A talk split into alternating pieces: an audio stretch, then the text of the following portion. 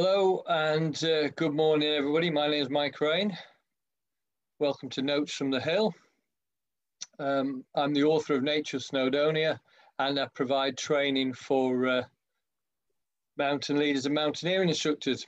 As part of that, I host Upland Lives, and each of these interviews is turned into a, a podcast and put on Anchor FM and all the usual podcast platforms. Um, you can see uh, this, this will sit on Faces on note, Notes from the Hill for a little while as well. Anyway, this week my guest is Andy Robinson, who's the CEO of IOL and the Lindley Trust. And some of you watching here will be very familiar with Andy and IOL and everything. And uh, I guess you're just here to hear some of Andy's news, Andy's updates. But if you can just bear with us, because there will be a lot of people who don't know Andy and don't know the IOL. So uh, I am going to ask Andy to, to introduce himself and the IOL and, and just talk about some of the things he's been doing. So if you're just here for the outdoor education update, just bear with us. We will get there in the end. So Andy Robinson, um, good morning. Morning. How are you today? Uh, yes, uh, as optimistic as I can be in these challenging times. Excellent. So, of course, the question is um, how do you come to be the CEO of the Lindley Trust and the IOL?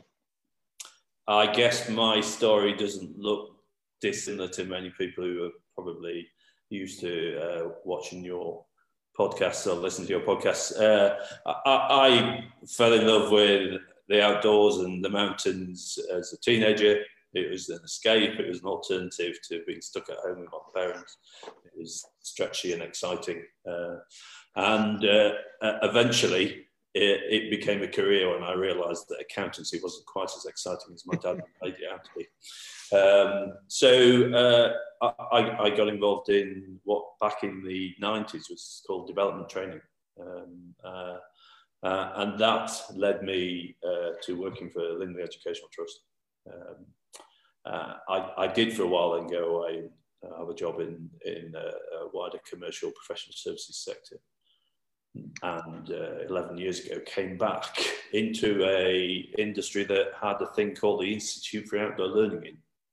Now, when I was doing development training in the 90s, that didn't exist. I had to go to the Institute of Training and Development, now the CIPD, to get my professional recognition and to get my training in CPD. Uh, and so I was quite excited by this new thing existing. Um, and for those of you who've not come across the Institute, it was formed just over 20 years ago as a consolidation of a lot of different organisations, uh, the heart of which was the National Association of Outdoor Education, with roots back into the 60s and earlier. Um, so that give, that's a quick kind of you know what's yep that's great into that. So the IOL Institute for Outdoor Learning. Um, it's an amalgamation of bodies already representing outdoor educators in, in a broad sense or, or in a narrow sense? You know, who's who are the outdoor educators? No, very broad. Um, uh, so well beyond traditional outdoor education. So rangers working for national parks uh, or national trust um, or wildlife and trusts. Uh, yes, folk within traditional outdoor education centres. Um, freelance specialists who maybe focus on um, natural environment um, or, or, adventurous activity participation, uh, and health specialists. So increasingly, um, there is a need for uh, clear, carefully planned and delivered health interventions using what some of us may traditionally see as outdoor education models. That's really interesting. And that process is continuing, isn't it, with the UK outdoors development, Andy? You, you're heavily involved with that too?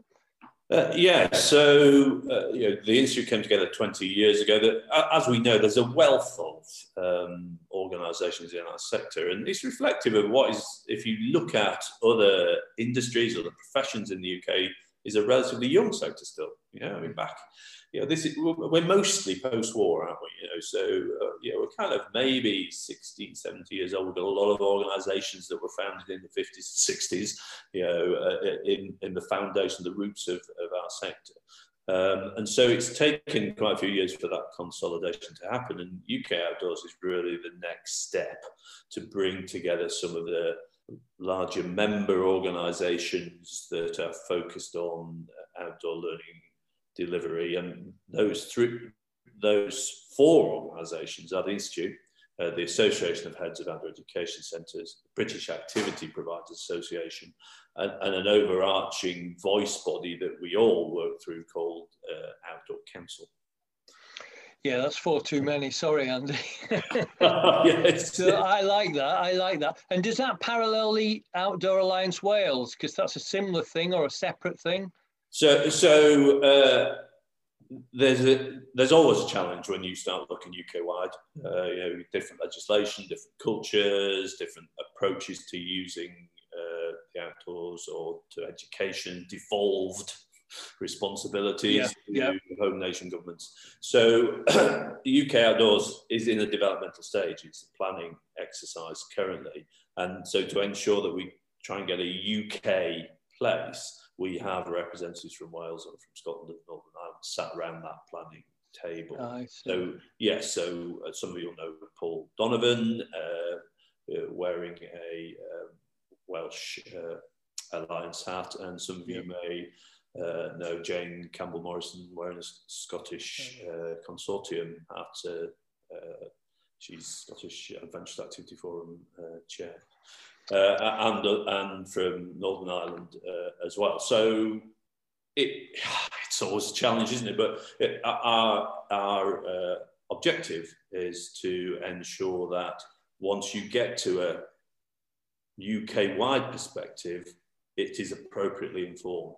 And where there's a home nation focus, if it's in Scotland or Wales or England, it's supported and informed by what's happening in the other home mm, nation. Mm, mm. Yeah, I think um, I think it's fantastic. I mean, I, I often say that um, there's quite a lot of us make a good living on the hills around here. Yeah, if the government wants to talk about the hills around here, they talk to the NFU. So I'd love to see a day whereby the ministers who want to talk about the countryside talk to UK outdoors as much as they talk to NFU. So I, I can only see that being a positive move forward. But what it's meant, Andy, is you and had to spearhead the the crisis there's been this year for outdoor education. I mean, coronavirus has obviously been a, a terrible business for a lot of people, but uh, an outdoor education is quite a small, relatively small part of that. I mean, it's a significant part. It's not. It's not tiny, but effectively, outdoor centres are closed. Outdoor education that's going on is is school based. Some of it's accidental. Some of it, I'm sure, is well planned. So,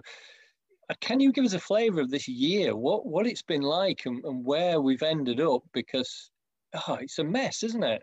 Oh, it's um, it's difficult, and uh, apologies if I get a bit emotional about it because it's been, yeah. it has been really hard.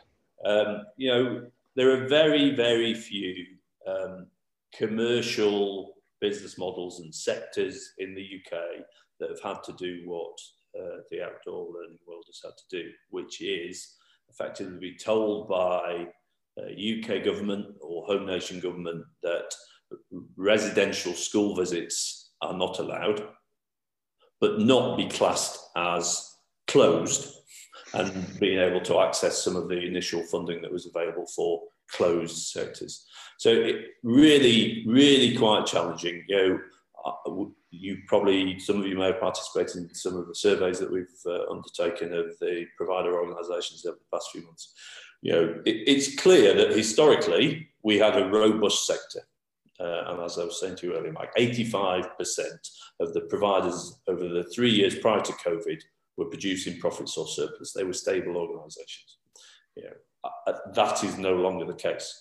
Most of those organisations have burnt through their reserves over the past 12 months, and many of them, you know, their income is very dependent on those residential school visits. You know, 90 plus percent in some cases. Well, anybody who's tried to run a business will know that you know having less than 10% of your income for 12 months or more is not a sustainable uh, recipe. Uh, you know, so so begin to look at the impact. Well, the impact is a, a, lot of the staff are furloughed. Some have been made redundant. Some who are freelance, and of course, we have a great uh, tradition of uh, talented and experienced freelancers in in the outdoors uh, are, are delivering for Sainsbury's. or whatever they yeah. want to do uh, to find themselves some alternative income because, as we know, the funding support for some of the smaller businesses in the freelance uh, world has not necessarily worked that well. Mm. So, Are you worried about losing those people permanently? Do you think they'll come back? I, I think we have a um, we have an existential threat to the infrastructure of uh, outdoor education. Uh, I really do. I think uh, we will lose some of those folk. Um, they cannot afford to wait. Uh, I totally understand that. Uh, and we will also lose at least one, if not two years, rounds of recruit, recruitment of new blood. Well, it feeds through. I've seen it in other industries. You know, if you don't recruit for a few years, you end up with a skills gap. Yeah. You know, and it has a really negative impact. And yeah. So I'm not only worried about the freelancers and losing the experienced talent, I'm worried about the young talent not coming yeah. in at the bottom end. So initially, we didn't know how long this was going to last. Lots of centres closed, lots of trips were cancelled, so on and so forth. Mm.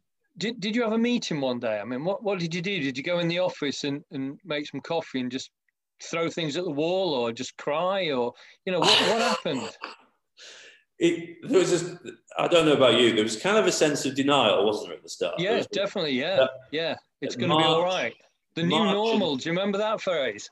Yeah. March and early April were a kind of uh, this is weird. yeah.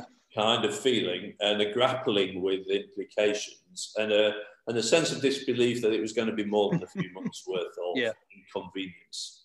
Yeah. Uh, so we did, uh, uh, you know, wearing both my hats, I, you know, get into planning around, well, how do we get by for a few months? Mm. And I think a lot of people did. You know, it was kind of a, okay, well, where are we? We're here in March. Let's say we're not going to be able to do anything else this year. Worst case scenario, we start again in September, just mm. right off the rest of this academic year. I think a lot of people did that. Yeah, definitely. Uh, uh, and you know, we were wildly overly optimistic. Yeah. Uh, uh and uh, and that's made it a really challenging environment. it has. I think I think when we were told there might be a second peak, we'd sort of think, well, well, well there won't be because we know there's going to be one, so they'll stop there being one. It'll be managed, yeah. No, but it's right. worse. It's worse. So one of the things that's come out of this is the all-party parliamentary group for outdoor education. That's a new thing, isn't it? Is that something that would have happened? Is that uh, a positive thing to come out of the crisis? How did that come about? Um, it, well, there's nothing like adversity to bring forward innovation, as there, are to make things happen, and uh, it is a, it is due to uh, the the uh, push to raise profile and the impact of COVID on the outdoor learning world that we've ended up with an all-party parliamentary group for outdoor learning. Um, so you, some of you may have participated in the organised uh, letters to MPs that we've done a couple of times over the uh, length of the pandemic so far, and we're about to ramp it up again.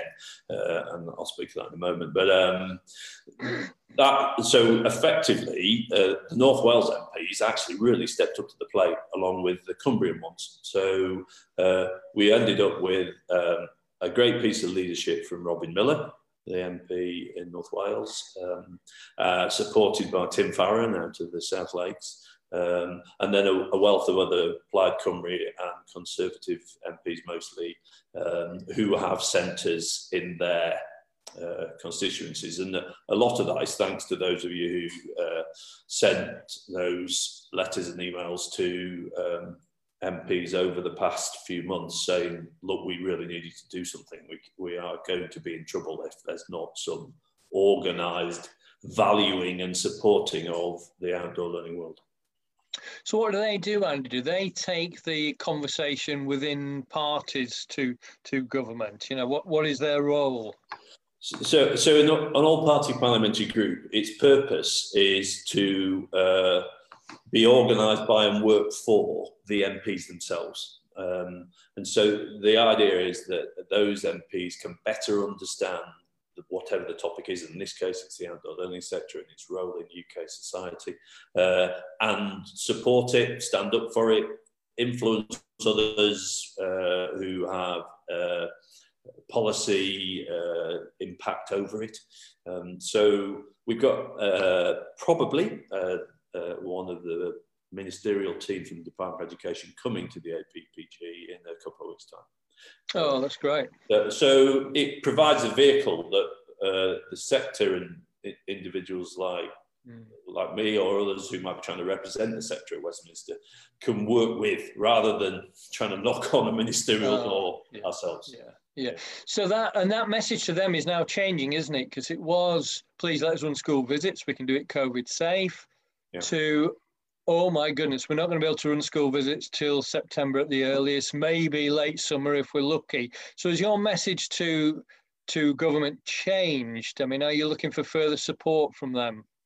Well, I mean, there's absolutely no doubt that the uh, new variant and the thing that we're all now really struggling with I guess some of you watched the TV last night and saw the news that its peak's not likely to impact the NHS until February, and you know we've got all this baked in infection, as the terminology seems to use now. Lovely, yeah, oven ready.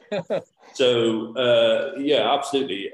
Back back in the autumn, you know, we were looking at some uh, providers being in trouble, you know, uh, because of the nature of their business or the level of their reserves or, or, or whatever it was but but a good percentage of the sector, if they were able to open in in good time in 21, being okay. Uh, and so our ask was one of let us open and just give us a little bit of support, essentially. That's shifted and is shifting significantly to one of we're going to need some significant financial support, even if we get to open uh, in April, May. Now, it seems unlikely that uh, uh, looking at current infection rates, um, that we'll do much more than squeak open in April. Uh, the Department for Education have said they're going to review in February the position that the minister stated back in November, which was I'm minded to change the guidance for April 21.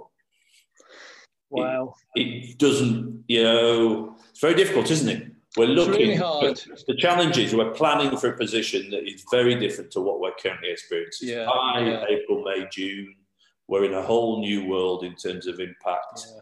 of uh, vaccination and in terms of understanding of how we control transmission and deal with the people who have actually been affected, you know, and testing potentially. So all of those things will have changed by the time we get to a potential point of opening mm. up the industry more.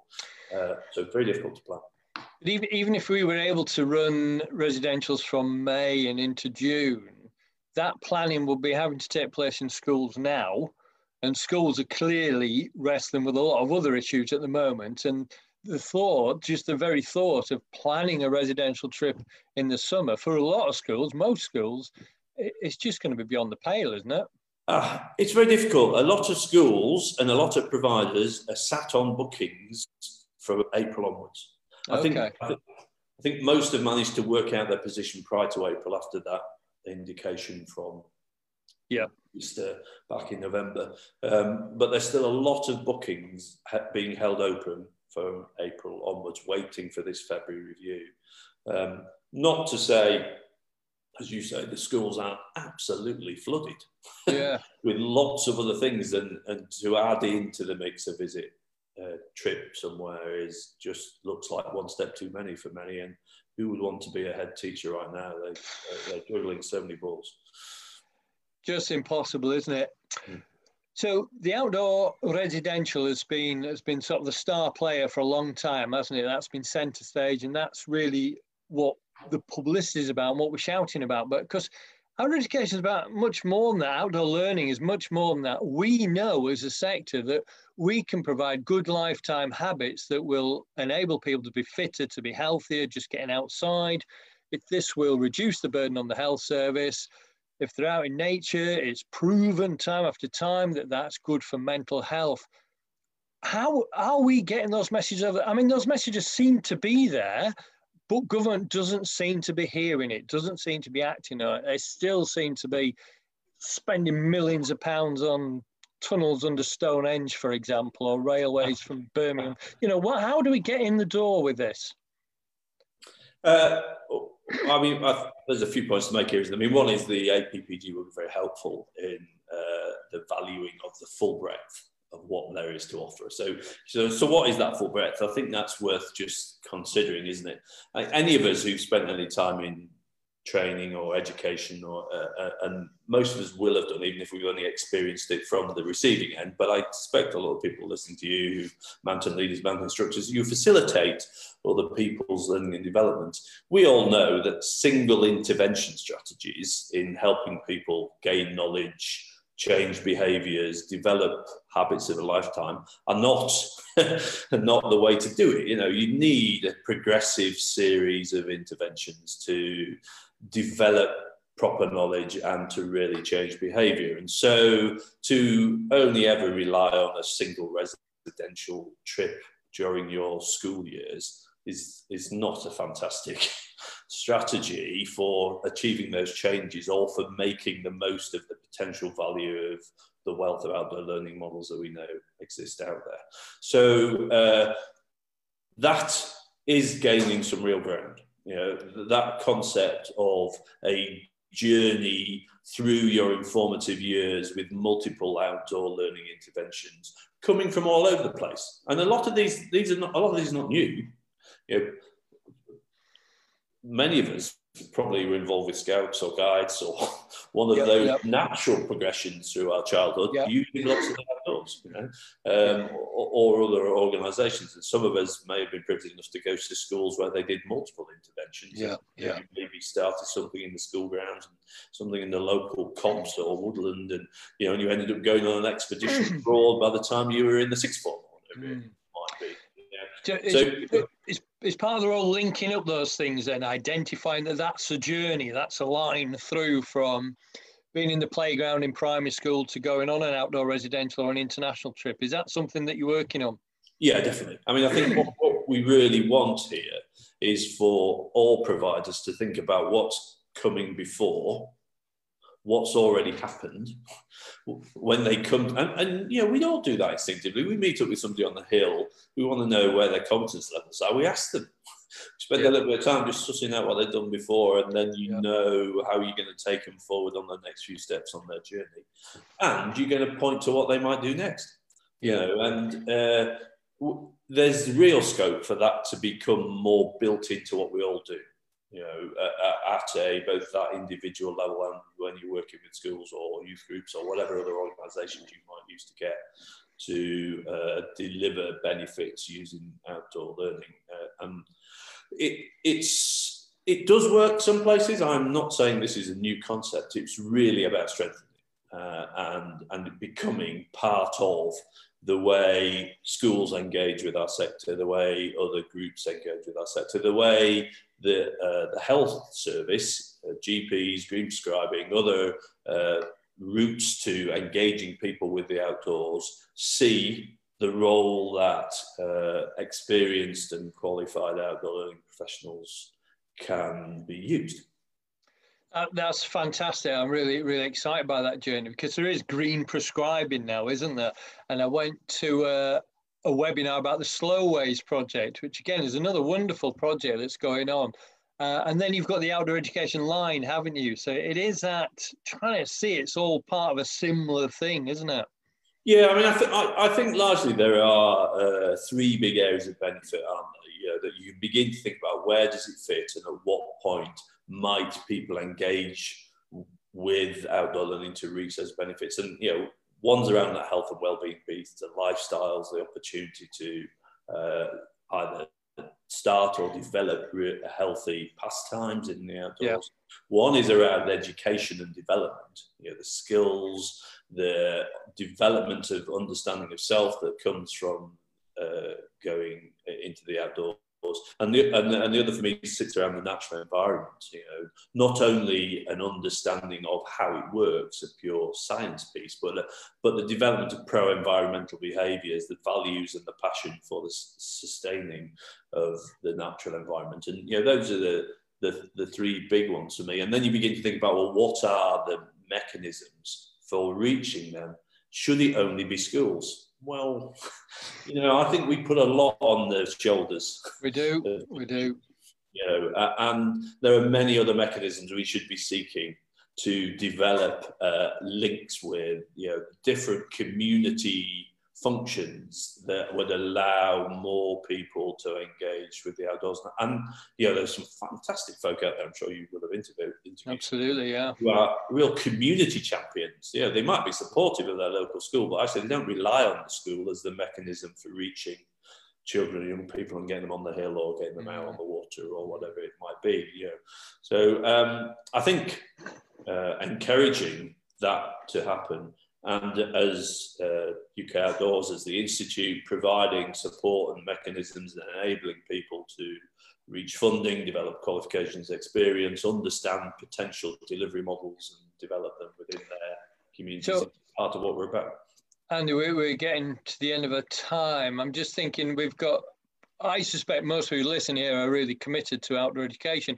Is there anything they could outdoor learning? I should say now, shouldn't it? it just seems to it keeps changing the name. That's part of our problem, isn't it? Yeah. We talk about mountaineering on the hill and all that sort of stuff. So maybe lang- maybe language is one of the things we need to think about. But correct. I, I, as a group of listeners, group of viewers, what messages should we be taking out? What can we do next? How can we help this journey become more mainstream? Uh, well, I, I, mean, the immediate is the is the need for uh, local MPs to be engaged in the challenge we currently have, because although we just said outdoor education centres are not everything, they are a crucial piece of the jigsaw, and if we lose too many of them, we're in trouble. We will. It'll take us a long time to build back, and of course, it's not just about the infrastructure. The centres big part of that infrastructure is the talent. Um, so ensuring that uh, those talented folk get support from their MPs is crucial. So there will be some uh, helpful notes coming out in the coming months for you to go tapping on that door to say, this industry needs help. It's really valuable. A lot of people take us for granted. Mm you know, be, because you did it as a kid and everybody knows it's yeah. a good idea. Well, sure, great, carry on. yeah, uh, absolutely. So, so there is a real need to point to uh, with the MPs that there's also, yeah, there's some real practical stuff we can all do um, around ensuring we understand where some of those ta- talented people are who may be struggling right now.